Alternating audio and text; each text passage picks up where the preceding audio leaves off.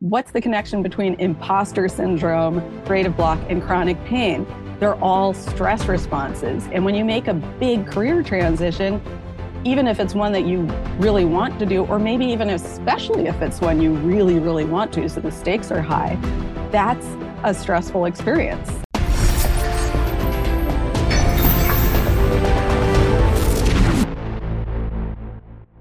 Hey, it's Zach here, and super quick before we dive into the show. If you haven't already, I want to make sure that you have subscribed to my free weekly Case of the Mondays newsletter, because it is where I share my best advice, strategies, and mindsets to help you design a creative career that you absolutely love showing up for every Monday morning. When you sign up, I'll even send you a bonus five day email course to help you clarify and prioritize the next small steps in your unique path to success. To sign up, just visit optimizeyourself.me slash newsletter. All right, on to today's episode.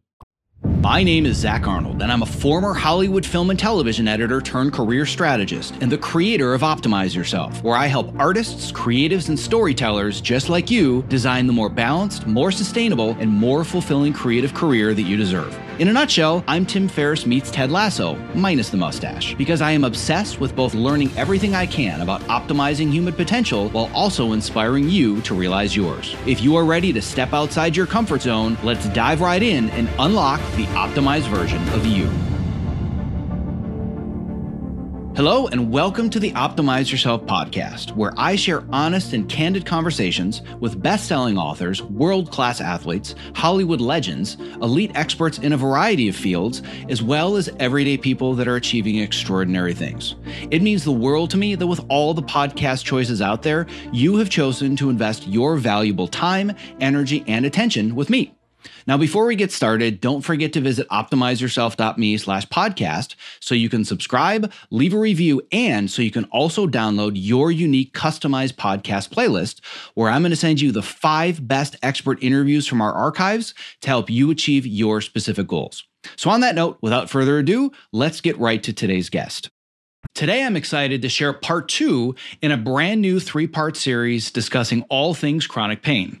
This is an overlooked topic absolutely necessary to address, given that you can't be at your creative best if your body is in constant pain. You have constant headaches and migraines, you are overwhelmed with anxiety, or you are constantly distracted by brain fog. This three part series is designed to give you three very different perspectives, as well as a variety of strategies to help you deal with your chronic pain and get back to doing what you do best, which is creating cool stuff. So, in this episode, I am talking to Anna Holtzman, who's a former reality TV editor turned chronic pain therapist. And she has a whole lot to teach us about how creative jobs contribute to chronic pain, and more importantly, how we can alleviate that pain. And as a special bonus, I also did a recent interview on Anna's podcast, which is called From Chronic Pain to Passion. And I've left you a copy of that recording right here in our own Optimize Yourself podcast feed. In that conversation, you're going to hear me talk very candidly about my own personal stories of dealing with burnout, as well as my recent and still ongoing recovery from COVID. So be sure to look for that special bonus episode in this same podcast feed. So, on that note, without further ado, let's get right to today's guest. I am here today with Anna Holtzman, who's a former film and television editor and a lifelong writer. And after healing from over a decade of chronic migraines, she's now a licensed therapist and coach who specializes in chronic pain recovery. Anna, first question How in the world has it taken this long for you and I to get on a microphone together? What in the world? This could there be a more perfect fit of two people? Pleasure to have you here today. It's such a pleasure to be here. I am so excited to be on this podcast, much more so than any other podcast I could be on because there's just so much in common here. Yeah, there's so much synergy that it's almost downright scary. Um, yeah. As I was telling you a little bit before uh, we officially got started, I get a lot of outreach now for people that want to be on the podcast from a variety of different industries. Um, some of them are so bad, I literally collect them. So the students in my networking class, they see the inner workings of my bad outreach folder. They're collecting like baseball cards. I've got a lot of them. Yours came in amidst the slew of all those other ones. I'm not sure I made it past either the subject line or the first sentence. And I immediately forwarded it to my producer and said, no brainer, yes. And boom, here you are like two weeks later, because it's downright scary how many parallels there are between your career journey and my career journey in the areas where you focus and the areas that I focus. There are so few people that can really understand and empathize with what you and I have gone through, both as creatives, but also as entrepreneurs that serve creatives. So, yes. Absolutely. And you've been at it quite a, a, bit longer than I have. So, you know, I was following your podcast when I still was an editor. So it's super exciting to be here talking to you. Oh, that's amazing! I didn't even realize that part of it. Oh yeah. Um, so you're you're from way back in the Fitness in Post days. Uh, yeah. Yes. that's uh, that's absolutely yeah. amazing. So uh, I definitely want to talk a lot more about the work that you're doing now, how you help creatives deal with chronic pain and emotional issues and physical issues. Yeah. But first, I just I need the origin story because it's really fascinating how you made the transition that you yeah. did. So let's start from the beginning of all of this and what it is that you used to do as an editor working in reality and what it was that really sparked this change. Yes. Well, actually, the stories of how I switched careers and how I came into the niche that I'm in now are very much intertwined. Um, so I started working in reality TV as an editor in, I believe it was 2008. And I got my very first migraine on my very first day of my very first reality editing job. And I keep saying very, but it was very, very clear to me that this was not a coincidence. I mean, I, my stress levels were shooting through the roof. And anyone who's listening who's an editor will completely understand what I'm talking about. It was so, so stressful to be on that first day of a first job. And as editors know, it's a uniquely stressful um, career. And reality is like the pace is just nuts. So I got my first migraine on that first day. And then um, I worked, I worked as an editor in reality TV for a little over 10 years. Um, and during that time, I continued to get migraines. They were very seldom at first, and they got more and more frequent over time, which is kind of the pattern with chronic pain. But then, in terms of just the career, I'm sure a lot of listeners will relate to this too. You know, editing reality TV was never the end goal for me. I wanted to be an auteur. I wanted to be a filmmaker and, you know, directing independent films. And I needed to make, you know, to get a job. And there are lots of jobs in reality TV for someone who can edit. So that's where I wound up. The money was good, the work was consistent. And 10 years later, there I still was um, working on content that I wasn't crazy about. I mean, there were a few shows that I really liked. And then there were a lot of shows that I really hated there were a lot of great people that I met. There were a lot of uh, working conditions that I hated, and hours and and work schedules that I hated.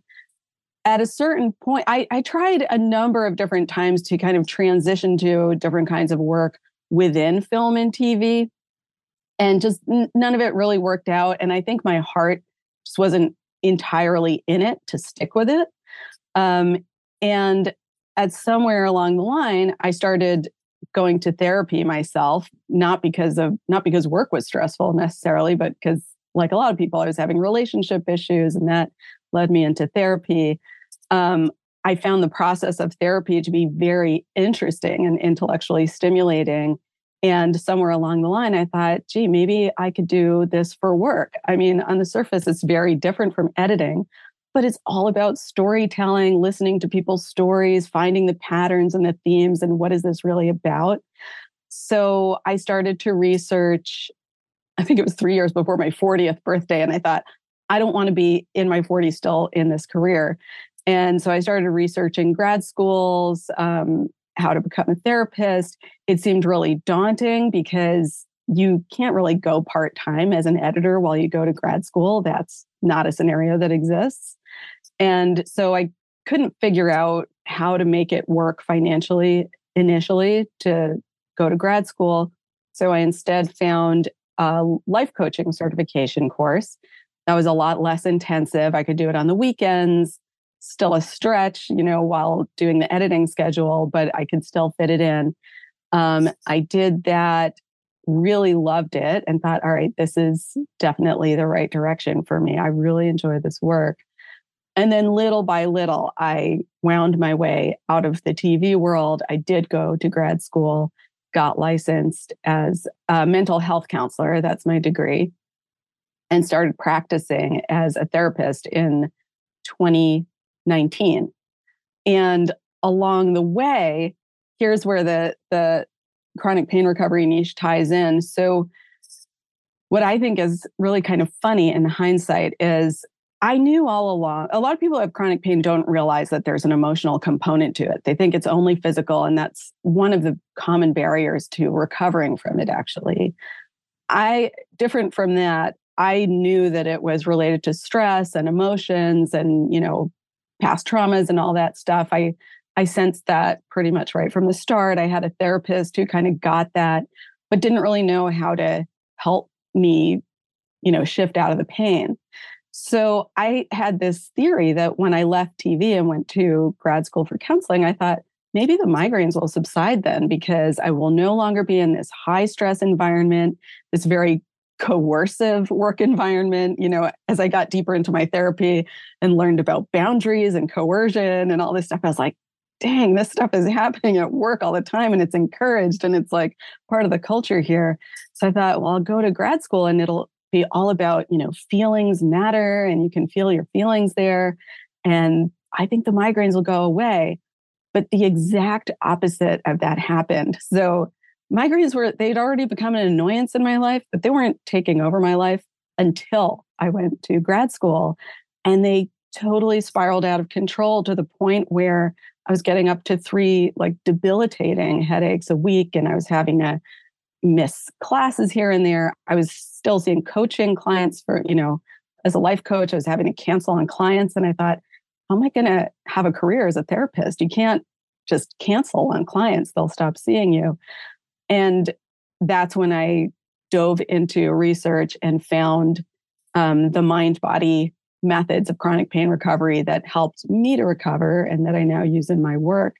But the way that I understand what happened now, looking back, is that I arrived at grad school with like my pump was primed. I thought this is going to be the place where I feel so safe to feel my feelings and be myself and let it all out. So the pump was really primed, like the the balloon of emotions inside of me had welled up.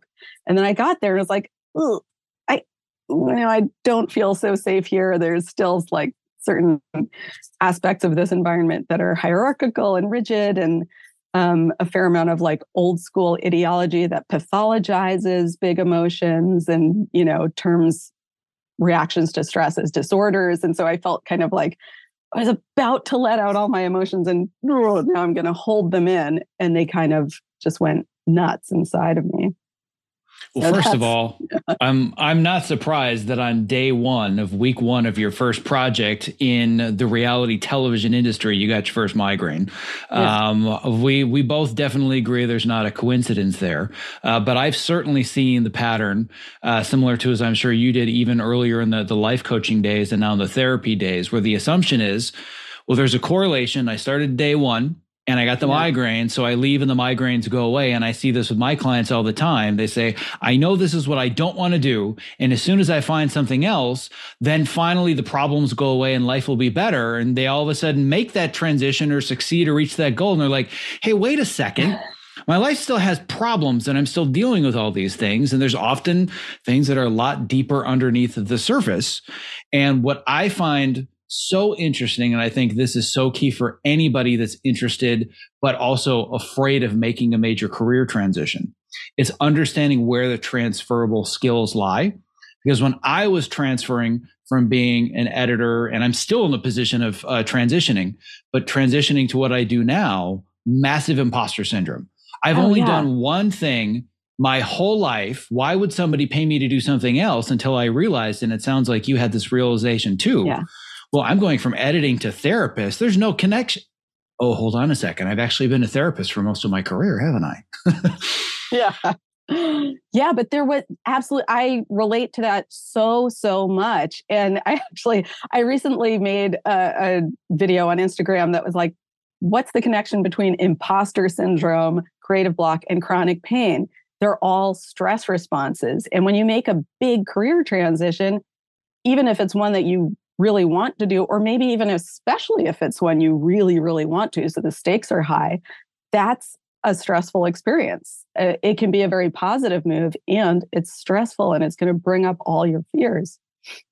Yeah, and that's uh, something that, especially this year, because this is kind of the year that I put the stake in the ground. And I said, for the first time out loud, I am a former film and television editor. Oh, wow. I still feel that emotionally when I say that sentence out loud because I'm not even totally sure I believe it yet. But the first time doing it, I don't think it's any surprise, and I'm sure you can help me better understand this as we go through our conversation today. This year, emotionally, physically, mentally, show, total complete show. Just been, uh, you know, what, what, we call in our uh, our community, and we've talked about this on other podcasts. This is the messy middle right? It's just massive yes. growing pains. I don't think there, there's a coincidence that the last seven years of balancing a podcast and coaching and building a website didn't experience any of that. This year, nope, this is the year I'm doing it. And it's just been an emotional show. Yes, and I think it's it's no coincidence that it's called growing pains. And not everybody experiences their stress as physical pain. But physical pain is just one manifestation of how stress can show up. It can show up as anxiety, it can show up as pain, um, it can show up in so many different ways. But making a big career transition is like in in the chronic pain recovery world that I'm now a part of. Um, it, that's like so well known to be one of the most common triggers is changing careers, um, advancing in your career, buying a house, getting married, having a kid. Like anything where you're expanding in life, there are going to be these growing pains and there, it's upheaval and it's change and it's the unknown, which is really scary. And when you said that you said you you you told me that you had said for the first time you're a former TV film and TV editor. I actually felt something physical in my body as I was listening to you. I felt my stomach drop.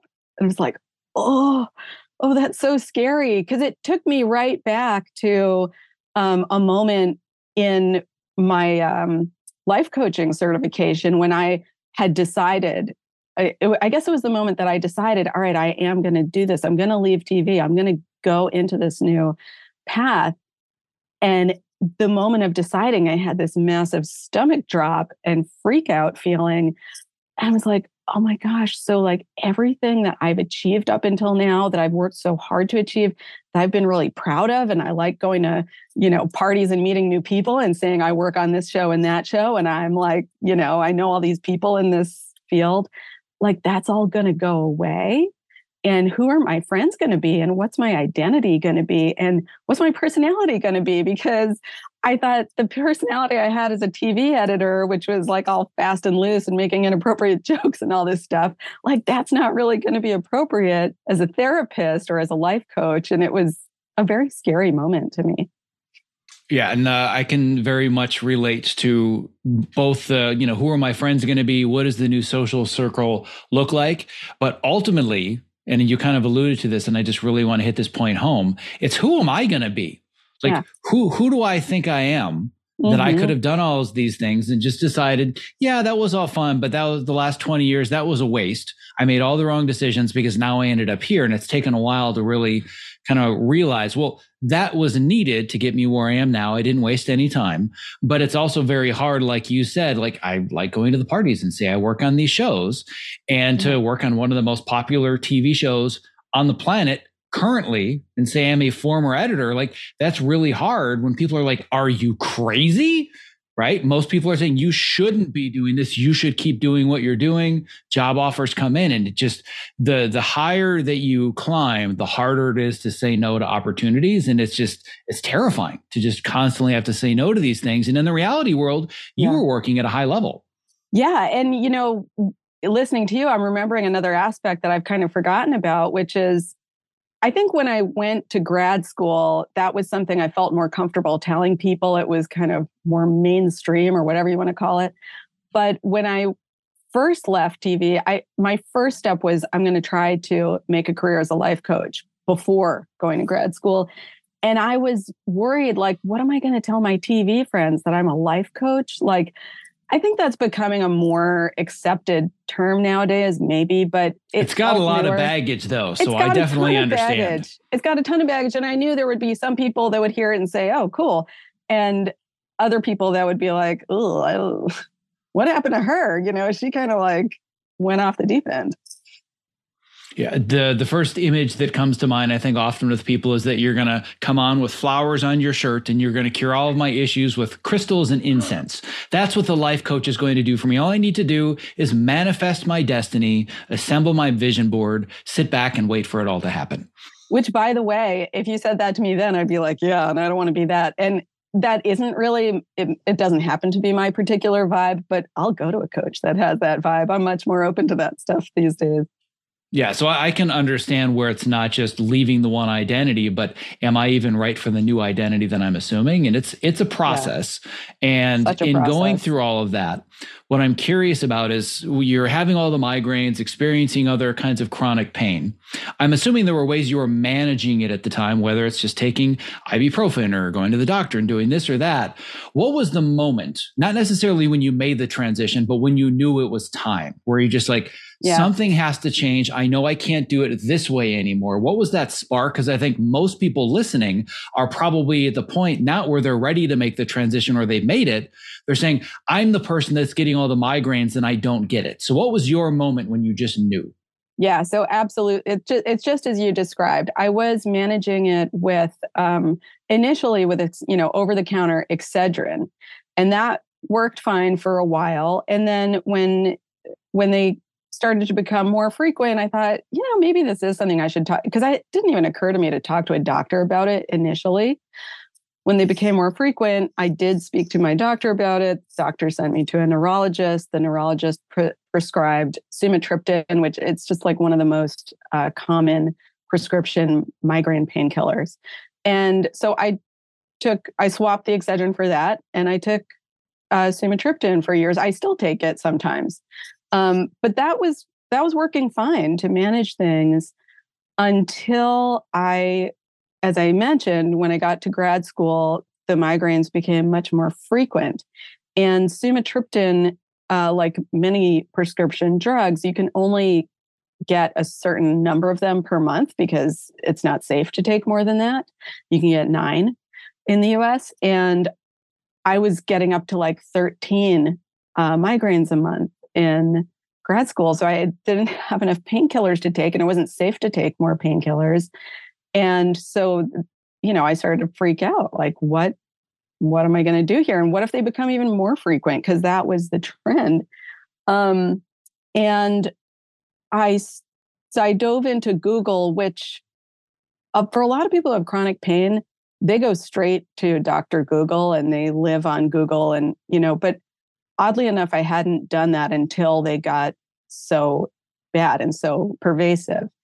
And then I dove into Google, and I happened to be really, really lucky timing wise about when I dove into Google because, unbeknownst to me, but I was about to discover there was like a renaissance just starting to happen in the chronic pain world.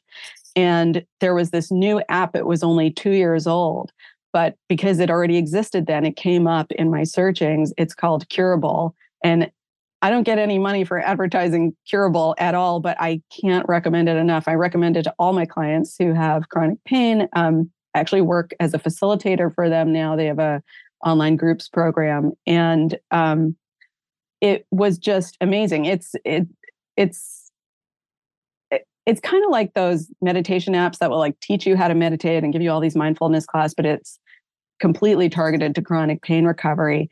And it clicked as soon as I started listening to like this psychoeducational clips that are on it. It made so much sense. So that was a starting point. But I I think it was maybe a couple days after I found this app, I'd already lined up um, another appointment with a new neurologist um, to see if you know they had any new take on things. And when I went to this new neurologist, there was a really old school guy, you know, well meaning, prescribing what he thought was the best thing. And he said, Well, now that you're getting so many migraines, you shouldn't switch from emergency meds, which means like take as needed, and instead go on a daily medication. And I was like, I don't want this. I don't like this is just not where I want to go. So I was like, no thanks. I'm going to try this app. And then, you know, the rest was the rest. My life started to change in so many ways. So much so that what I like to say is that that that pain recovery journey started with chronic pain being the headline and eventually it became the footnote because it was really the pain was an invitation into this discovery process that was about so much more than the pain. The pain was just the alarm bell getting me to pay attention. And we could easily do a four hour, three part series about everything wrong with the traditional Western medical system and how it yeah. really addresses the symptoms and not the underlying cause. But I think it's interesting yeah. the way the doctor said, Oh, we'll just put you on something where you take it every day. That's like going to a contractor and saying, I've had this leak in my roof for a while and the, the, the floor's not wet yet, but the pots that I'm using are filling up. And his response is, just get a bigger pot. Like, how about we yeah. fix the leak in the roof? Yeah, and I want to like be clear and say I like I have no interest in shaming that doctor, for example. He was just giving me the stuff that was to the best of his knowledge. And no shame to people who do choose to take daily meds. You know, whatever you find that's helping you, if it's helping you, that's awesome. Um, but I, that route just felt very wrong for me personally and I think that it's it's so important. I, I, equally agree with you as well. I've I've talked all the time about how for the right people, whether it's antidepressants, pain medication, prescription medication, I'm not saying you have to go the eastern route, forget the western route. I don't believe in any of that. But I have yeah. a really big problem with the way that it's all about treating the disease and the symptom and not understanding the root causes.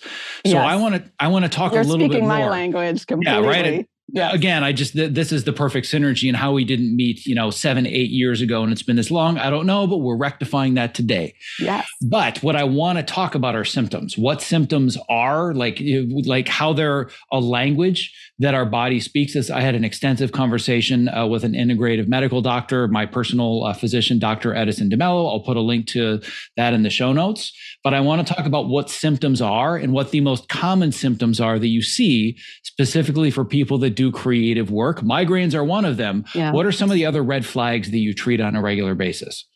So there's such a wide range of different symptoms that that are all basically uh, alarm bells that the nervous system uses to get your attention to say, "Hey, I'm really really stressed out and you need to listen to me, like find out what's going on." And take better care of me in you know whatever ways that is and the nervous system has i've discovered as i've gotten into this work not just through you know the work that i personally do with clients but what i learned from my colleagues who've been at this far longer than me is that the nervous system has like some incredibly diverse and sometimes shocking ways of expressing itself in that way. So for me, it's been migraines has been the most um, persistent and kind of like that's my nervous system tried a bunch of different things and it was like this i found the thing that's going to get your attention that you cannot ignore and for me it happened to be migraines but as i've gotten into you know my recovery journey looking back i can see oh there have been lots of other ways that my nervous system was trying to get my attention through um, anxiety through occasional panic attacks I, I only really had one big panic attack but it sure did get my attention. Um, through uh, like neck and shoulder pain and tightness. I mean, it's interesting to me to look back now. I used to attribute it purely to just editing and being in that body position. And now I know better. I mean, obviously, the body position, you know, it's, it's not helping things, but that was absolutely not all that was going on there. I think it's uh, maybe useful to name I had pelvic pain and other pelvic issues. And I choose to name that because a lot of people experience this and feel uh, embarrassed about talking about it. But it's a really, really common place for the nervous system to send an alarm bell. Some of the more uh, back pain is a really, really common one. Carpal tunnel, which isn't talked about. I don't, I don't know if people are still using the phrase carpal tunnel, but you know that repetitive stress injury is a very common one. Some more unusual ones that I've both come across in my practice and heard about from colleagues um, are include um, hyperacusis, which is related to tinnitus, but instead of a ringing in your ears, it's like pain sound causes pain or triggers pain in your ear. Burning mouth syndrome, where it feels like your mouth is burning and you can actually have physical manifestations of it, can be caused by stress.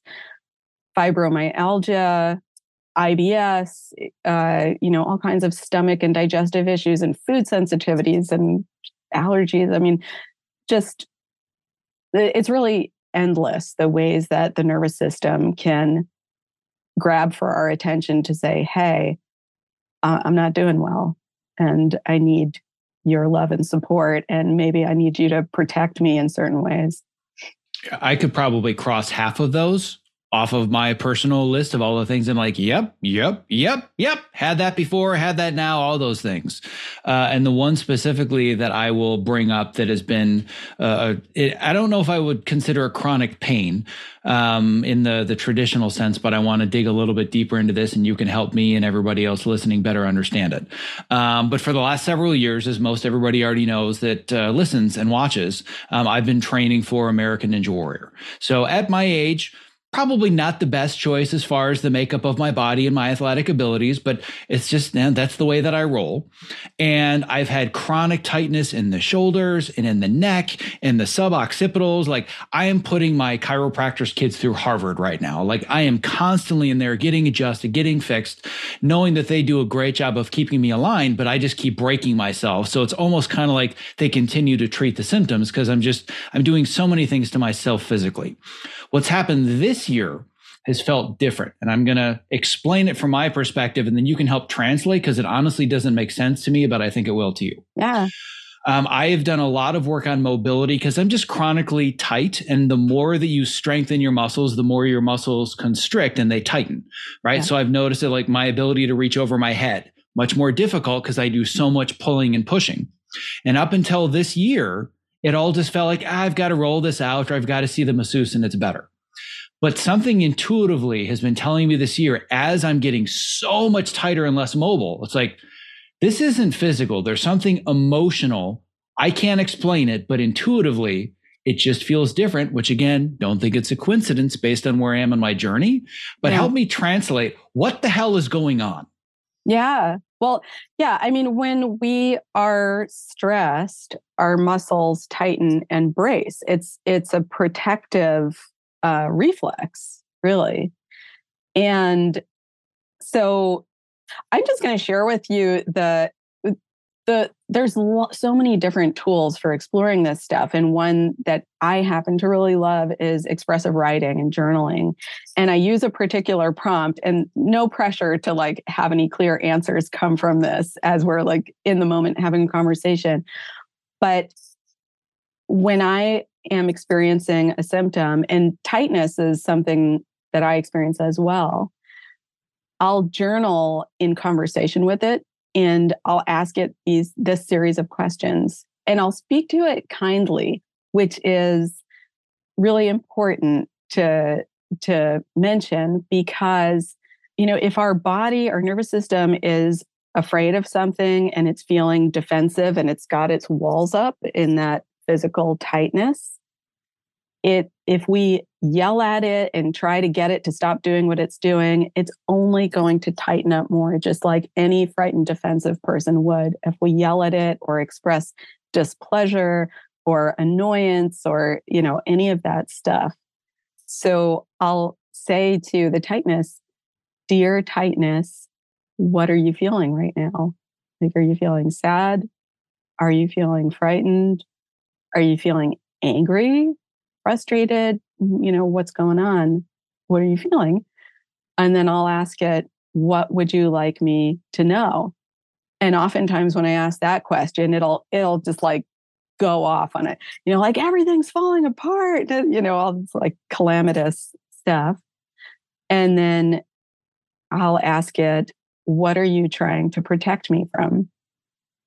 And oftentimes, and this can take a while to like build enough trust with that tightness for it to open up about what's going on. But oftentimes, what it's trying to protect me from is, you know, has to do with some childhood wound of feeling rejected, feeling unloved, um, feeling like I thought I was doing great and I thought everyone liked me. And then whack, someone, you know, told me that everybody hates me and like the class bully did something mean or, you know, whatever it was. And I'm just curious what listening to my self conversation sounds like to you and if there's anything that comes up for you. Yeah, well, first of all, I immediately started feeling things as you were going through this. And I want to talk about those in a second. But I think what you mentioned is so important. I want you to summarize the three prompts again one, two, three. What are they? Dear symptom, what are you feeling emotionally? What would you like me to know? And what are you trying to protect me from? All right. So anybody that's listening, write those down, and we're going to talk more about uh, the journaling process in a second. Which my producer, that's uh, you know on the line here right now, Debbie, she's like, "Oh my God, this is crazy," because this has been a big topic of conversation recently. It's one of those things where the universe has just said it's now time for you to talk about this. But going back to this idea of working through the pain or the tightness or whatever, you would watch me do a foam rolling session or a lacrosse ball session, and you would just shake your head and and like really like because it's just like oh come on we're good you know what right though? i i wouldn't though i wouldn't shake my head because i'd be like i i would take the stance that i take with myself when i you know and i'm because i'm hard on myself too and this is what i tell to my clients is that we've got to find the outermost layer where we can be gentle with ourselves. So maybe that outermost layer is like forgiving ourselves for being so hard on ourselves, because that's what we've all been taught. That's like ingrained in the culture we've all been brought up in. And we're just doing our best. My sincerest apologies for the interruption, but if you're a creative professional who spends long hours at your workstation, not only is the following promo not an interruption, but listening has the potential to change your life. Because working with a topo mat underneath you at a height adjustable workstation is a game changer. Let's learn a little bit more from Ergo Driven co founder and CEO Kit Perkins, creator of the Topo Mat. The Topo Mat is the first anti fatigue mat designed specifically for standing desks. The real benefit of a standing desk is movement. We found bringing in this cushioned terrain under your feet, your brain just subconsciously engages and you wander around and you get that movement at the standing desk that you need without even having to think about it at all. People will come to me at an event or a panel and they'll say, I got the Topo mat because of you. Even when they had a mat, once they used this one, it was a total game changer. We've just heard time and time again that with Topo, we've kind of hit the sweet spot that it's the right premium quality materials and a right shape that people are actually getting benefit out of this stuff. You spend more time here than anywhere if you do creative work the way that I do. So I would rather be driving around in a Ferrari than a Ford Pinto. And I feel like this is the Ferrari of the standing mat. One of the things you don't realize is that at a standing desk, your main interface to the world, your body's main interface to the world is the ground. If you're going to invest in anything at that Ferrari level, it should be what you're standing on. Well, my goal is that for anybody that is a creative professional like myself that's stuck in front of a computer for inordinate amounts of time of their waking life, they're doing it standing on a topo mat. So uh, you and I, my friend, one edit station at a time are going to change the world. I like it. That's a utopian vision I can get on board with. If you're a creative professional looking for a simple and affordable way to stay active, energetic, and focused while spending long hours at your height adjustable workstation, I can't stress enough how important it is to have the right mat underneath you, which is why I continue to share the Topo Mat as my number one product recommendation. To learn more about the Topo Mat and purchase yours, visit optimizeyourself.me slash topo. That's T O P O. Yeah, well, the the reason I bring up this idea about journaling and it's just one of those things that's kind of come back into my life. And I actually talked about this on another podcast with a productivity expert. His name is Mike Vardy. Whether or not that will have come out when this one does, as of recording this, I have no idea. I have a feeling they're going to be very closely intertwined one way or the other. Um, but I am. Uh, I've talked about this with my audience for years. I was diagnosed with adult uh, ADD and now ADHD yeah. when I was about 25, and I'm that person that buys a journal every six months. Oh no, this time I'm going to use it. This time I'm going to write in it. And about a week ago, I was going through, I have a little exercise room on the other side of this wall that I've been avoiding like the plague. because Yeah. I knew I just needed to clean it up and I had a bunch of books on the wrong shelf and it was stopping me from exercising and stretching. I'm like, all right, fine. I'm just going to go through the bookshelves. And all of a sudden I found all the journals and I was like, I have like half a bookshelf of journals that have like 12 pages in them and they're empty. Yeah. Maybe this is this is the world or the universe or whatever force you believe in trying to tell me something. The next day, I get on a podcast with a productivity expert having no no sense of this is where we were going to go. We started talking about the benefits of journaling. So I'm like, all right, fine. I'm going to try it again. And this was literally just about a week ago. I opened up one of my journals, which is the, it's called the five minute journal. It's a, a gratitude journal where you basically just have a couple of prompts. Here's what I'm grateful for. Here's what went well today. It's very simple. It's not actually a five minute journal for overthinkers like myself, but whatever. And the last entry was in 2017. And one of my goals is a goal that I have this year. And I'm like, interesting. I'm five years later chasing after the exact same goal with the exact same number, which tells me there's some pattern that's stopping me from wanting to actually literally take the actions to pursue this goal. So, fine. I'm going to just start journaling random stuff, which also forgot to completely mention in my doctor's appointment a month ago. The first question he asked me was, Have you been journaling? I'm like, I have time to journal. What? No, I'm not journaling. So, just over and over and over. Yeah. I've been writing a whole bunch of random stuff, a lot of it at like 2:30 in the morning. I wake up, the brains, you know, the gears are turning. And I've had two gigantic career breakthroughs in the last 5 days, both of which were ideas that came through because of journaling them. That is so cool. I'm curious. I'm curious if you got any clues also as to what the resistance had been about. Well, there's still here's the the other interesting thing. I'm actually getting more physical resistance this week than I've gotten Yeah. in a long time, right? I bet. So I bet. It's not a matter of I can take a deep breath and I feel better physically. I actually kind of sort of feel worse because it's, there's a lot of resistance, like not wanting to let this stuff go. yeah. but I'm feeling though, like you said, the the floodgates and everything, like whatever it was, that balloon is starting to really expand, and I'm already seeing it happen just from randomly writing a bunch of totally random ideas and bullet points in a journal, and those prompts literally scare the shit out of me right now. yeah. I don't want to sit down and answer your questions. Of course, of course. And I can actually completely relate to the resistance that you're describing. And it's the most common thing. I mean, I think it's very rare for people to just take to the journaling, especially, you know, in the work that I'm doing with chronic pain recovery. It's the most, it's often talked about as, you know, the place of deep, that deepest healing can come from. And it's the most avoided um, chronic pain recovery tool. And i avoided it. I i was a year into my pain recovery path when i finally um, got into journaling. And i as i mentioned i was using this app called curable and they've got a bunch of different types of exercises and writing is one of them and i was doing everything else except for the writing and i just wouldn't do and i didn't even think too much about why i was and even it didn't even occur to me I was avoiding it. I was just like, nah, not interested in that one. And a year in, I got like a really extreme setback or flare up. And I was like, all right, I need a new tool. Everyone keeps talking about this journaling stuff. I'm feeling really desperate now because I just got a really bad, scary migraine. And so I'll try anything at this point.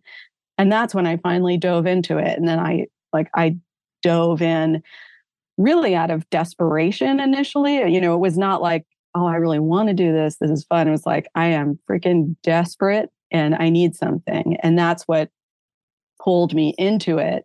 And it took a while for it to become something that I come to because I love it and enjoy it and feel connected to myself through it.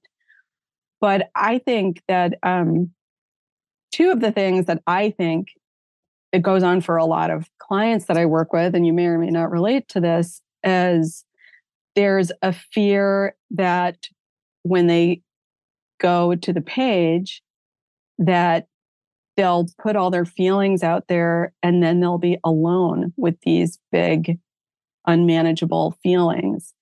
And there's a fear of that I personally don't think it's a fear of the feelings itself. I think it's a fear of being alone with them and having them put out there and not having them met with kindness. You know, like if you pour your heart out to a friend and cry to them and tell them everything that's, you know, going on that's difficult for you, and then the friend is like, whatever, anyway, uh, I got to go. That feels awful. And I think that's what a lot of us have been trained to do is to leave ourselves hanging with our emotions or to yell at ourselves about our emotions. And that's a terrible experience.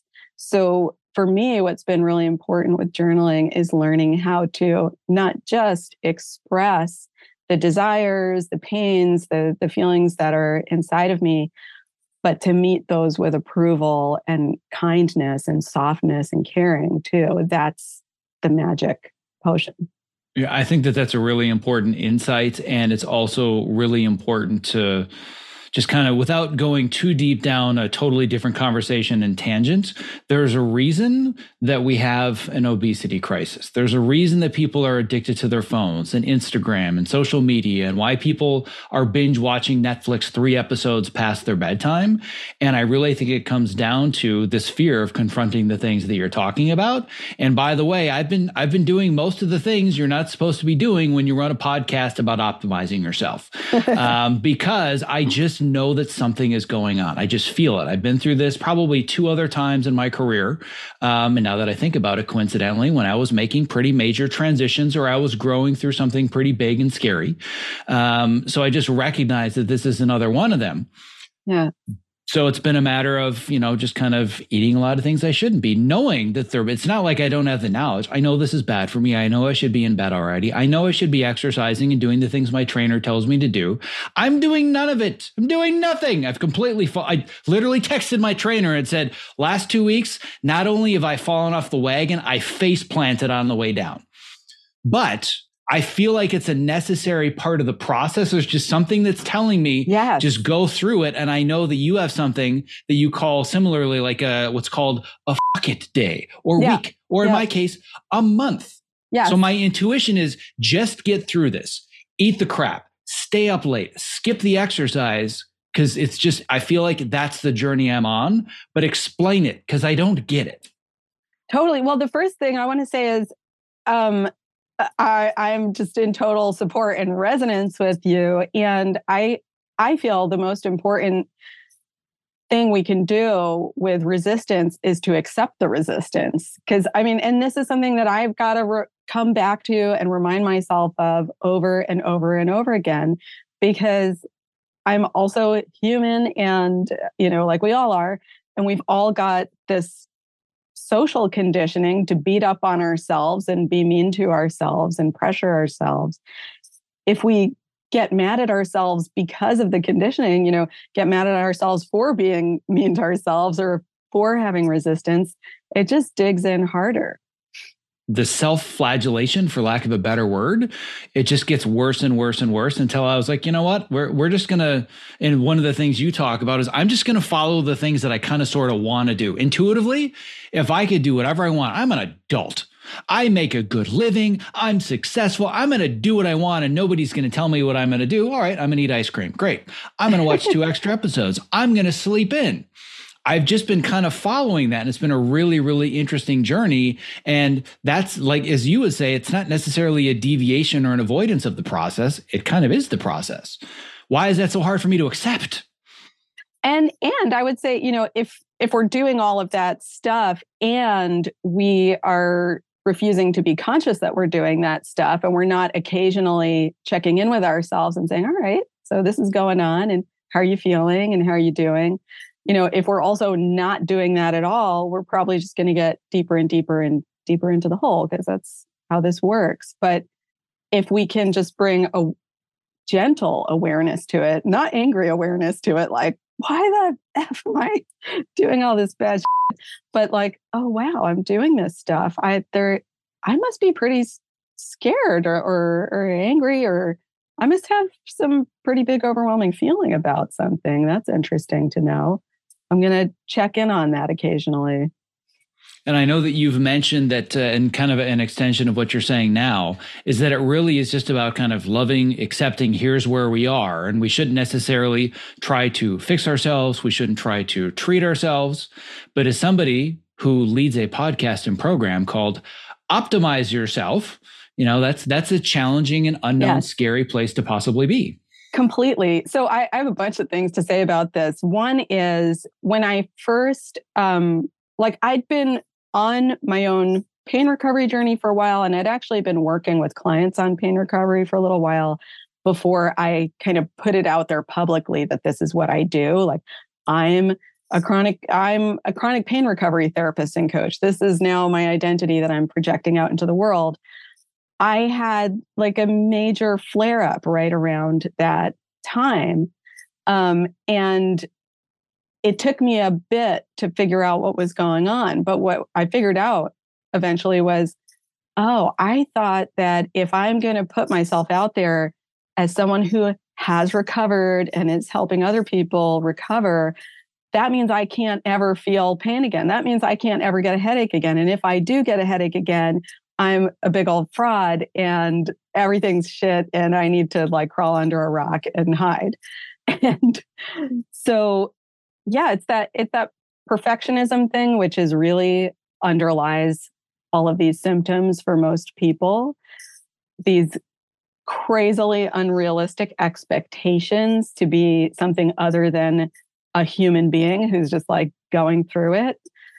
Um, those expectations put so much pressure on our nervous system that it's a freak out and the nervous system is going to respond the way it does to pressure and stress by pulling the alarm bells if anybody that has been a long, long time listener of the podcast may have already heard the story, but it's been about five years since I've told it.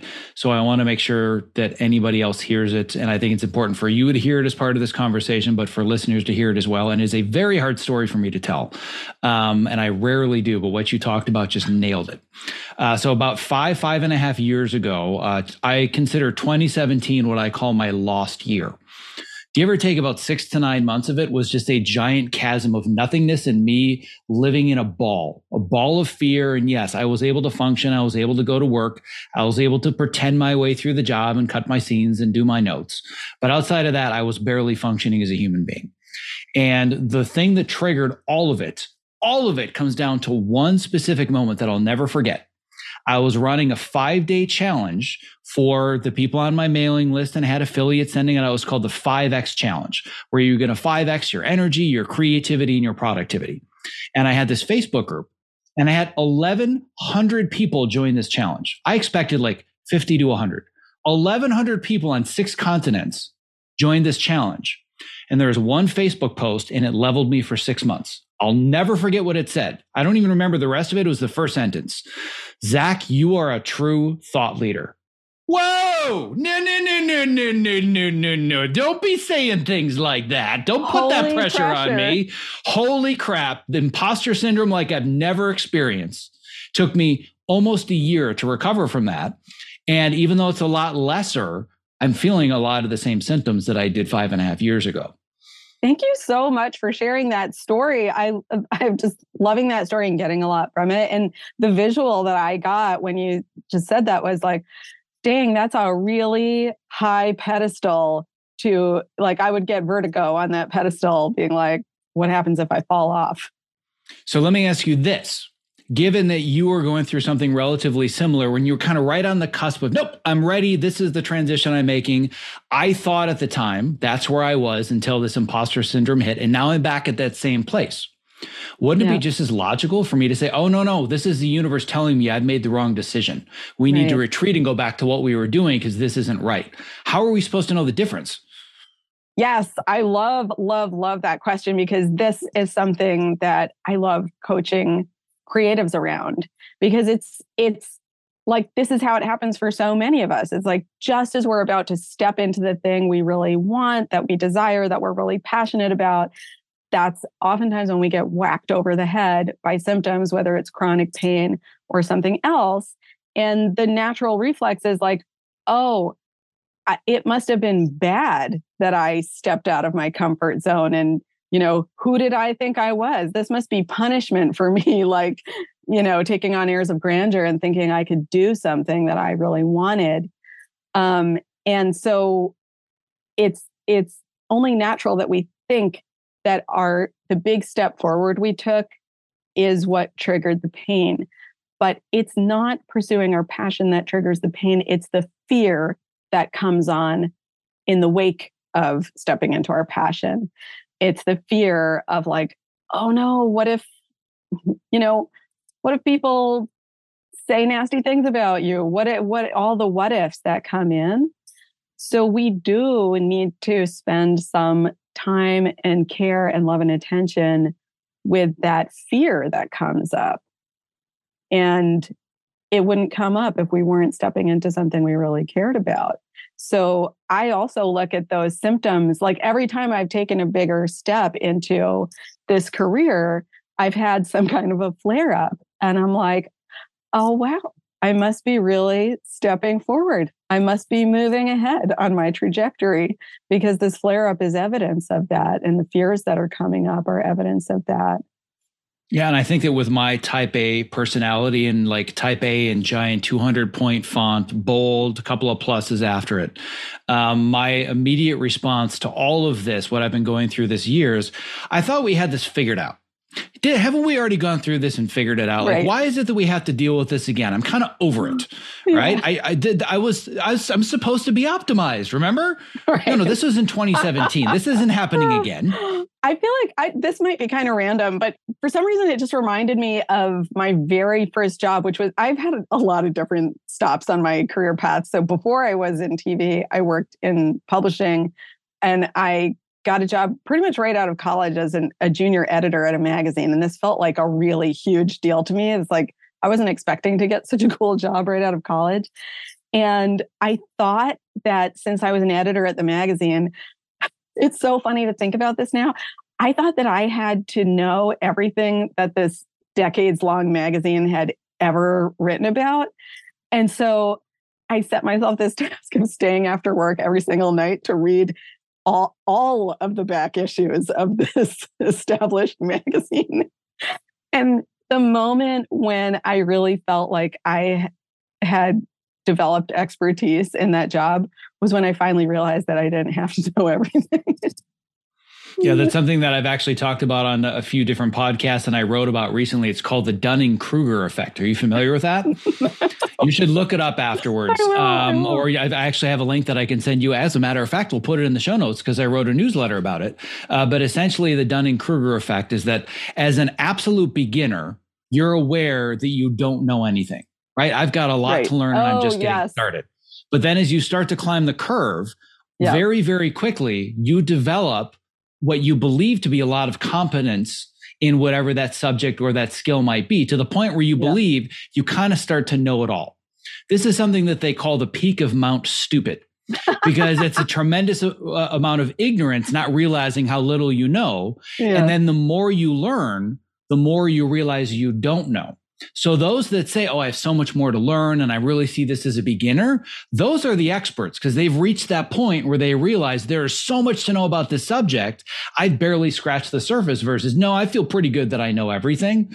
Right? It's that inverse proportion of knowledge to to competence and it sounds like you kind of reach that level of, "Oh, I actually, you know, there's a lot more to know about this and I'm never going to know all of it."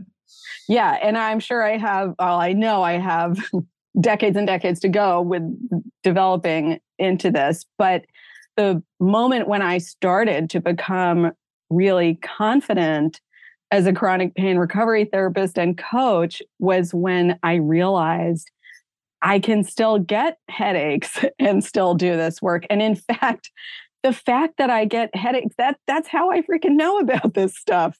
I I wouldn't know how to relate to the people I'm working with if I wasn't, you know, my own science experiment and if I wasn't experiencing this stuff like you know, if if I were at the beginning of my recovery process, I would not want to work with someone who said, "Oh, I never experience pain anymore at all." And, you know, well, why are you still experiencing pain? Like that would be such a turnoff and a trigger and um, it would be a lie too and it just wouldn't be helpful. Yeah, I really believe that the most important component, and there are many of them, but ultimately the most important component of being not just a good, competent coach, but a great one is empathy. Yeah. If you can't have empathy, you can't really coach somebody. You can have all the sympathy in the world. But if you don't have empathy, meaning I've been through it, I know what it feels like. I have had this challenge. I have dealt with this obstacle. Here is yes. my way of solving it. I feel you have to have that component to really be a great coach. You can have read all the books, taken all the classes, but if you haven't actually been through it, it's very difficult to empathize. And I think, especially in your case, the fact that you still get the migraines only increases your credibility as opposed to decrease, logically that makes sense. Emotionally, eh, not so much. And you know, it, everyone's chronic pain experience is different. the recovery experience is different, and I really like to emphasize like there is no gold standard of where you're supposed to get to. So for me, I I actually don't get debilitating headaches anymore um, at all, which is awesome. Um, but I do get head tension, like, you know, annoying, distracting head tension, like on a fairly regular basis when I'm stressed. And it doesn't have to be like the sky is falling down stressed. is like, oh, I'm about to be on a podcast stressed, you know, like that kind of thing. And what the shift that that moved this um, you know head tension from controlling my life and holding me back from things and sort of being the headline of my life to not holding me back and you know not being the headline and not being something that i'm uh, preoccupied with all the time was really mostly about developing self empathy yeah that's a that's a tough one for type a personalities like myself it that's really, a really, really tough one it is and it's not a light you know like all of this stuff that we're talking about it's not like a oh, I should have self empathy. Okay, now I'm going to do that. Now everything's fine. No, it's like I've got to have a lot of empathy for myself for how, what a process it is to unwind from self harshness because it's, it's really a process and it's not a straight line. No, it's definitely not a straight line. And I think the other barrier that I keep bumping up against that I think is very common for both ambitious people, but also creative people, is that I am very well known for talking about setting proper expectations, avoiding burnout, building a more sustainable and balanced life. If there's anybody that needs to hear that advice more than anyone on the planet, it's me right? Oh, but it's I, yeah. such a challenge because I have these expectations. And if the timeline is not met, I don't have time to give myself empathy. I have an expectation to meet. Somebody else didn't set it, I did. So it's always the expectation I'm not moving towards this thing fast enough. So I don't allow myself the time to just work through it and have the empathy. Yeah. And that's why you know how to talk about this in a way that's helpful and relatable to other people. And I get a lot of uh, feedback on, I, I post regularly on Instagram about chronic pain recovery and I've got a weekly newsletter and I got to get a lot of feedback from people saying, "Oh, this is exactly what I need to hear." And I'm like, "Well, that's because it's exactly what I need to hear and I really write this stuff for me. These are self-reminders that I share with other people." Yeah, it's it's no different than uh, like uh, one of the the areas of the industry that I'm quasi obsessed with, not completely obsessed, but have a, a soft obsession for is uh, stand up comedy. I love stand up comedy, and the deeper you get into understanding that part of the industry, they all say that uh, you know the most people use stand up comedy because they're using it to work through very very serious traumas. That's their way of expressing and communicating with the world what happened to them or what whatever it is that they're working through. I can't even imagine the person that I would be if I didn't have a podcast and a newsletter. I'm just compelled to it because right now, this is making a really positive difference for me, but it's also really exhausting right? Because just putting all this stuff out there, knowing other people are going to hear it. But to me, this is a really serious and important part of therapy, which is this is my way of journaling. I was just going to say that. That's so funny. I was just going to say, like, you know, you say you've been avoiding journaling, and, you know, maybe that's a whole other path of discovery that you're about to go down. And you've been engaged in regular self expression out loud and in public, no less, for a really long time. So you've been doing your own form of expressive expressing. So let, let's dig into that. Let's just go even deeper Why is it easier for me to journal 1500 words to thousands of strangers than it is for me to journal in my own notebook that anybody's ever going to read? Well, I don't know the answer to that, but I'm curious how you are feeling toward yourself and about yourself when you sit down to write. I have spent almost 10 years now raving about how much I love my Topomat, and I have finally discovered what I now consider the Topomat of desk chairs, the QOR360. The QOR360, spelled Q O R, is designed to keep me constantly moving while seated in an upright and balanced position. To learn more about how it works, let's hear from QOR360 founder Dr. Turner Osler about why he created the QOR360 active sitting chair. When you sit badly, you sit badly for for many hours a day. And that's really what the problem is. It's very hard to make yourself get up and do jumping jacks every half hour. But if you just swap to a chair that requires you to be muscularly engaged in order not to fall off, it's an easy bar to clear. For the procrastinators out there who hear all the statistics and know how bad sitting is and it's the new smoking, and they're thinking that's something I'll worry about in a few decades, you're going to feel the effects of having more energy at two o'clock in the afternoon or four o'clock in the afternoon that day. And that's that's the whole point. Your core muscles will be stronger. You'll have less back pain. All of this will make you more available for the rest of the pursuits of your life, your kids, your hobbies, your whatever. For those of us who need to practically live in front of computers to do our best creative work, the QOR360 is going to level up your game. Keep your body moving and keep the creativity flowing. To learn more and purchase what I consider to be the Topomat of desk chairs, please go to optimizeyourself.me slash QOR360. That's optimizeyourself.me slash QOR360. Um, the the number one thing that comes up as far as the the different symptoms that you talked about is anxiety. There's no question that uh, I have been dealing with a much more heightened level of anxiety than I've uh, been managing for the last several years. Um, one of the reasons that I took up all the Ninja Warrior training and the really serious physical effort is that just you know getting on the treadmill for 20 minutes or going to the gym does nothing for me. I need to really push myself to the physical limits. And that to me is what I would call my weekly Prozac. Uh, when I go, go to my ninja workouts on Sundays, like that's my therapy for the week. I need that quote unquote physical therapy to be able to really dig in, confront my limits. And then I walk away from it. I'm like, I feel so much better. I can't lift my arms, but emotionally, I feel fantastic. And my entire family sees it. Saturday, I'm a very different person than Sunday afternoon when I come home, which is why they not only allow me to, but encourage me. They're like, "We have important plans tomorrow on Sunday. We need you to go to go yeah. to your workout though," and that's the sign of like, "Oh, I've, I've been kind of an ass this week, right?" Um, so I've learned that that's something that's really important for me. And I've noticed that even with all the things I'm doing, the anxiety is really starting to well up. And I feel it the most when I force myself to stop and open a notebook. I'm just like, nope. The other thing I've noticed is that I'm, I, and for years, I practice yoga and meditation. I'm specifically avoiding both of those things and making mm-hmm. excuses. Anything that forces me to slow down and stop, I'm having a complete and total aversion to. And what, eh, I mean, you may or may not have a clear answer to this, and that's fine, but do you, are you aware of like what is the self talk that's coming up when you even think about sitting down to journal or to do yoga? Like, how are you um, relating to yourself in that moment? It may or may not be clear. I don't I don't think that it's necessarily clear. The first thing that came to mind is that what I, the the excuse that I'm making it's not necessarily self-talk like oh you should be doing this or it's it's not some form of uh, form of self-flagellation.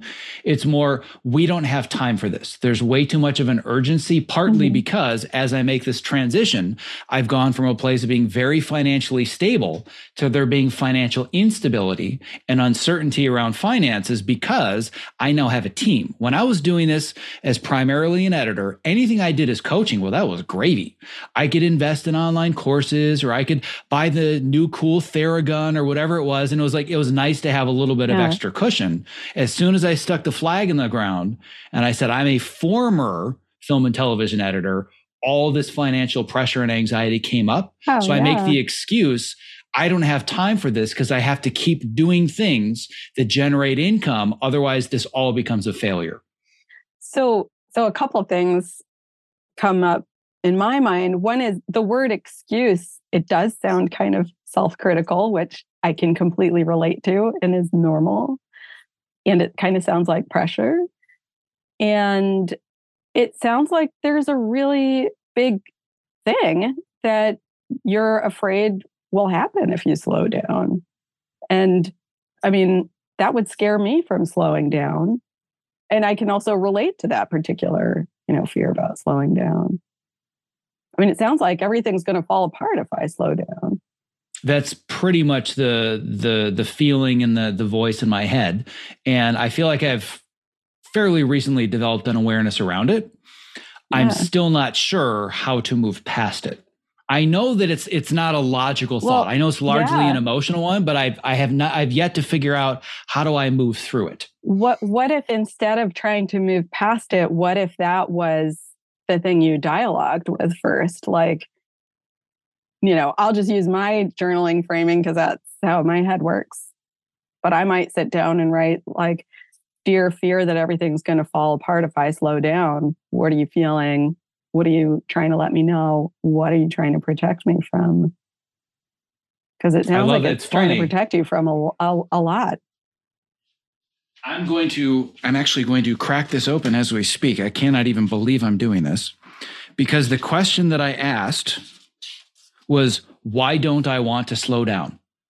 At yeah. 2.30 in the morning yesterday why don't I want to slow down? So it's it the your prompts I think are they dig even a little bit deeper, but I finally just forced myself to externalize that, right? And uh, some of the answers. Uh, oh, so why don't I want to slow down? What am I afraid will happen? Well, I will have a failed business, which, by the way, is triggered by the fact that I have had a failed business before. And the failed business was driven largely by financial pressure and amassing a large amount of debt. And that happened I don't know, give or take about 12 years ago. So that's a traumatic experience where I've actually yeah. watched my business dissolve and fall apart. So that would be one of them. Um, the and I think that this is an even bigger one. If I fail, it's not even about the business; it's the fact that I now have to go back to working for other people. I don't work well for other people. I work really well with people. I'm horrible at working for people. That scares the crap out of me. Yeah. And I'm also curious, and this may or may not feel like it fits in for you, but I know for myself and for a lot of the people I work with, there's also a fear that if we, you know, if X, Y, and Z happens and we quote unquote fail at something, there's this fear that then we will abandon our own self, that we'll be so angry at ourselves that we will bully ourselves. And and that's a really scary prospect. Yeah, I mean, the, I've made, and it's when I say it, I say it as a joke, but I know there's a lot more truth to it uh, than it just being like a, a, fun anecdote. But the joke that I make now that I'm an entrepreneur, and I've even written about this, I've never actually published it. I've got a whole section that I wrote for a newsletter, and I hit delete because it didn't fit the narrative. And now I'm realizing maybe that was more out of fear than it not fitting the narrative. But I started writing an entire newsletter about the worst boss that I've ever worked with that had no boundaries, oh, that yeah. did not respect my needs, that never let me slow down. And then the punchline was, by the way, that boss is me. Yeah and yeah. it's still sitting somewhere. I don't know where the Google Doc is, but I wrote this whole thing about it. I'm like, nah, this isn't really relevant. And it's a tangent to the newsletter that I wrote. But I'm now realizing that was something that I had to get out of my system. And it sounds like it's probably something that nearly everyone who read, who, if they do read it, if you decide to share it, well, even if they're just hearing it on this podcast, will probably relate to in some way. I think most of us can relate to that. So the the next question that I have, which maybe is a, a, little bit of a tangent, I don't think it's that much of a tangent, but this is something that I've really been pondering for years with uh, just working through this whole process, both emotionally and logically. I know that I'm a highly, highly creative person. Yeah. Why is it so much harder for creative people? And maybe it isn't. Maybe I'm just projecting this, but there are a lot of people that I've met in all of my travels and all of my networking. And there are just some people that go to their job for 40 hours a week and it's ho hum and they kind of like the people and the work is so they can you know have the money to go on trips or vacations and the job is just the job and i'm like it's like talking to an alien yeah. why is this so hard so much harder for creative people to manage all of these fears and emotions and issues and everything else Um, so I'm going to share what what comes to my mind and tell me if it does or doesn't really relate directly to what you're talking about. But I feel that creative people in particular can be prone to things like chronic pain and, and anxiety and all this stuff. Not that other people can't, but in this particular way where we kind of get squeezed between this vice of one fear that's called urgency, one fear that says, if I don't share my truth with the world, like now, it's all going to be too late and like no one will ever know who I am. And I desperately need to share, you know, my message or my voice or my vision with the world. So God, it's like you just crawled into my brain. That's terrifying. Sorry, it's my brain to interrupt, too. but continue. Jesus, that's scary. Yeah. So there, there's like one dog leash pulling in that direction. Like I've got to get my stuff out there, and then there's another dog leash pulling in the caution direction saying like oh my gosh if i show myself in public if i you know pop my head above the crowd if i expose you know myself to being seen by other people i'm going to be judged i'll be criticized i'll be rejected like no no no don't go there. So it's like one energy one fear energy in us is pulling us under the rock to go hide and the other is pulling us out into the sun to go you know scream it from the hilltops. And it's like there are two leashes that are like wound around us in a vice and squeezing us and it hurts and it's uh, it's not a party. Yeah not only is it not a party it's it's it can be exhausting yeah. Um, and I know that uh, another thing that I experience, and I don't know if all creatives do, but I think that, and there's so few people, maybe none in your field that would be able to relate and empathize as much as you because you're also an editor. But I feel that specifically for editors, and this can be true for many creatives, but we can speak as being editors, you have to have both a highly creative side and a highly analytical side because you have to understand the technical and you have to be able to organize large amounts of information. You can't be just the, you know, the free-spirited creative. You have to have both. And those two, it's just constant. They're always yes. fighting each other. And like you said, it's very similar to that idea of these two different leashes. Also, as an editor, I, I think one of the uniquely stressful aspects of being an editor is that you are a highly creative person, but you don't get credit for being the creative person, right? That's a whole so, other episode. Yeah. So you're misunderstood. So you're like dying to be recognized. And also, you're constantly being criticized and commented on during the act of of creative expression which i honestly can't think of anything more stressful than that for a creative person yeah so uh, imagine being a novelist and every day you write five pages Gosh. and it's not just the editor that's collaborating with you it's your audience. Oh i didn't like that. That was stupid. Well why would you want to write the next five pages right, right? as I'm a you fraud. are writing as, yeah, you are as writing, you're writing. Why'd you write that word? Why is that word there? What well that shouldn't have be a period. Mm-hmm. oh you I made mean, a mistake there. Sorry is this done yet? constant threats to the nervous system. Your nervous system is getting pinged like ping ping ping ping. So you know, why are editors' shoulders all knotted up in balls? It's not a big mystery.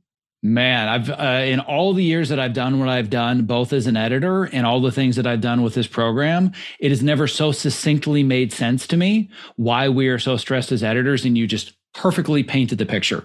Because you're right we're highly creative. We want to express ourselves. And the second it gets out literally the second it gets out of our brain into a timeline into a monitor with somebody on their couch with their phone or their laptop nope i don't like that. Nope that was a bad choice. Oh that music? Yeah let's switch that. You're like i didn't even get to do the thing yet.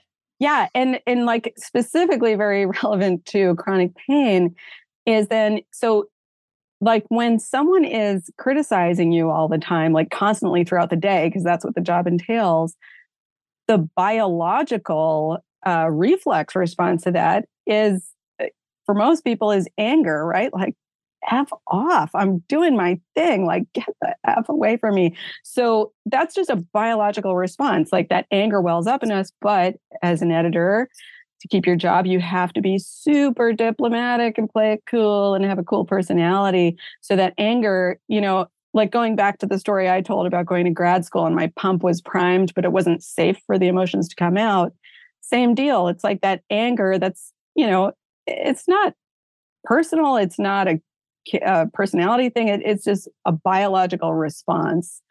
Um, it wells up and then it's got nowhere to go. And so it's going to express itself in other ways, and pain is one of them. What I want to do with the few minutes that we have left, because as uh, somebody that talks about time management, I do mm-hmm. want to be respectful of your time and your expertise.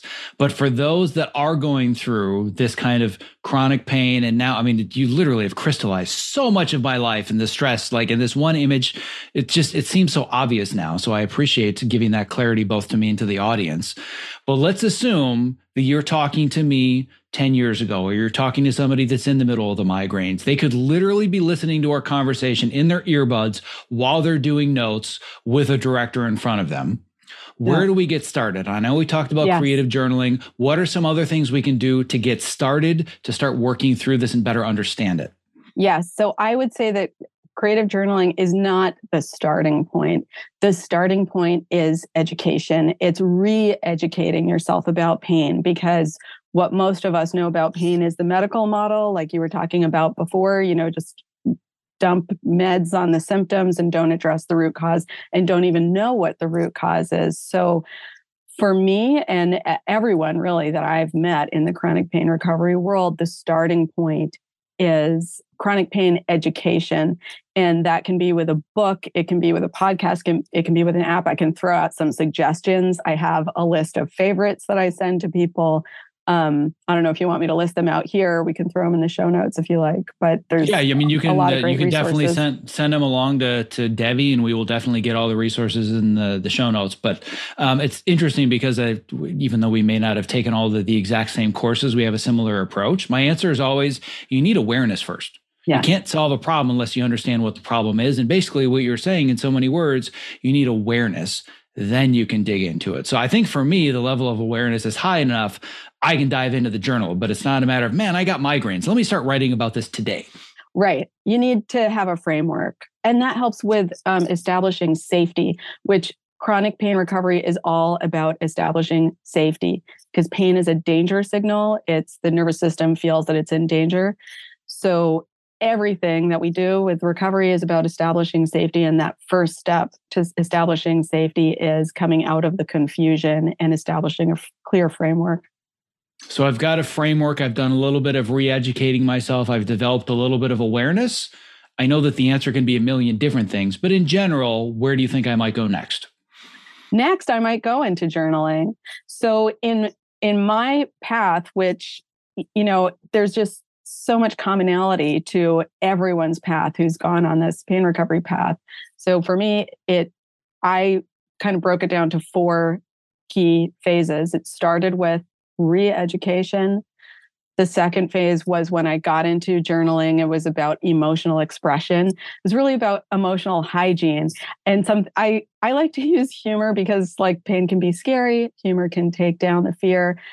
It's like if you uh, didn't go to the bathroom every day and you were all backed up in your bowels, like that would be physically painful. That is physically painful when that happens. Same deal with emotional energy. If we're not flushing it through ourselves on the regular, it's going to get backed up and it'll be physically painful. So, one was education, two is learning emotional digestion or emotional hygiene. Emotional digestion. I love that term. Uh, yeah. Continue. Third uh, developing, learning how to develop self love, which I know when a lot of people, including myself in the beginning, when they even hear the term self love, they cringe like, ugh. And that's a big indicator that we need a lot of work there. Culture has taught us that loving ourselves is wrong and gross and weird and icky. And that's, in my opinion, that's all of what got us into this pickle to begin with. So, that's third. And then fourth for me is letting go of the perfectionism about healing itself, releasing the pressure to be perfectly healed, whatever the hell that even means. Well, if step number three is embracing self love, I can see why I'm scared of step two, because that is a very scary concept for me as well. Because it's just it's not the way I was raised, and it's all about having the the achievement and moving forwards, and you know having the the time and energy to just be and just accept. Yeah. That's a that's a scary, unusual concept. Yeah, and it's cultural, right? It's not the way almost any of us were raised, and so like we're in it together, stumbling our way through it. Well, there is another step to add, and I want to do the uh, promotion work for you because I know that as creatives, we don't often like to promote ourselves. But I would assume that amongst one or any or all of those steps could be seeking out somebody to help you through the process, yes. which is also what you do now. Absolutely. Yes. And I have um, two programs that I am very excited to share with people. One is a self paced course um, that people can find on my website, and it's called Writing to Release Chronic Pain. It's obviously about expressive writing. And the other is a group coaching program that I'm going to be launching in January, and it's called From Chronic Pain to Passion. And it's specifically for creatives, for passionate creatives who want to recover from chronic pain and reclaim their energy so they can use it to bring their dreams alive. And I'm super psyched about that because I love working with creatives. Yeah, the, I can once again just there's so much synergy between both the people that you help and how you help them uh, as the the people that I'm working with as well. So um, I'm certainly going to do my best with this podcast, uh, both the conversation that we're having in the newsletter and elsewhere, to make sure that people know about your services because this is a service I cannot provide and cannot even do it remotely at the level that you do. So if somebody's listening to this and uh, these are services that they require, just know that you already have my endorsement, and this sounds like this could be tremendous the amount of benefit I got just from a podcast conversation for 45 minutes is immense. So I can't imagine what it must look like to be in a supportive group program for weeks or even months. Well, I so appreciate it. And I got to say, I'm so thrilled to be here talking to you because I've been admiring what you've been doing for years. So it's just so cool to be here chatting together. Well, it's it's amazing what happens when you decide to take that chance and overcome the imposter syndrome, or not even overcome it, just embrace yes. it and put yourself out there. So many amazing people in my life because I chose to embrace that fear and just you know walk walk right into it, step into discomfort, and would yes. never have met you or had this conversation without having done that. So I'm I'm glad that we found each other. Totally, me too. And one of one of the chronic pain recovery um, experts in the field who I've learned a ton from. Her name is Nicole Sachs. One of her things she loves to say is that um, recovery is a choice between what hurts and what hurts more. Because mm. recovery, as we've been talking about, it, it's triggering, it brings up all this stuff, just like making a career change does. Um, but it's so freaking worth it.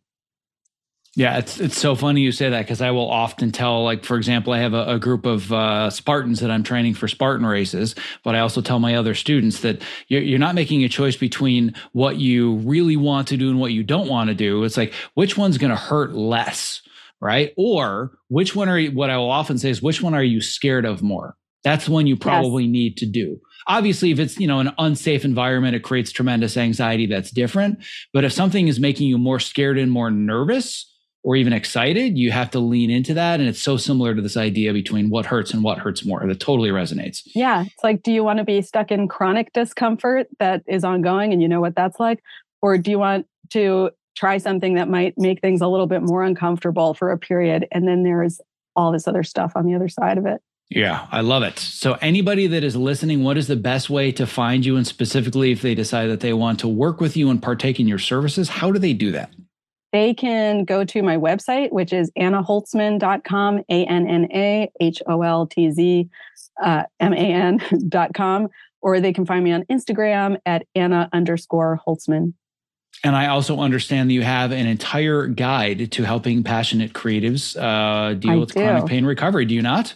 I do indeed. Yes. And you can find that uh, both on my website and on Instagram. It's the Passionate Creatives Guide to Chronic Pain Recovery. Lots of juicy stuff in there. Yeah, and I've I've scanned through it, and I'm probably going to dig into it even further because there's there's a lot of stuff in here that I uh, I clearly need to embrace at the moment. So, on that note, Anna, can I tell you how thankful and grateful I am that you reached out uh, and that I actually saw your message and opened it and uh, passed it along, and you're here now. Uh, really excited about all the things that we talked about, and I have a feeling that there will be future conversations and uh, some synergy and potentially collaboration as well. I truly hope so. It's such a pleasure to be here. Thank you so much for having me. You are more than welcome. Thank you so much for investing both your time and energy listening to today's show. If you were inspired by this conversation, don't forget to subscribe in your podcast app of choice and most importantly, leave a review because that helps move the show to the top of iTunes and get our message out there to those who need it the most. Simply visit optimizeyourself.me slash subscribe to never miss another episode. Lastly, stay safe, healthy, sane, and most importantly, be well. One last thing before I lose you. If you haven't already, I want to make sure that you've subscribed to my free weekly Case of the Mondays newsletter because it is where I share my best advice, strategies, and mindsets to help you design a creative career that you absolutely love showing up for every Monday morning. When you sign up, I'm even going to send you a bonus five day email course to help you clarify and prioritize the next small steps in your unique path to success. To sign up, just visit optimizeyourself.me slash newsletter, and I will see you in your inbox.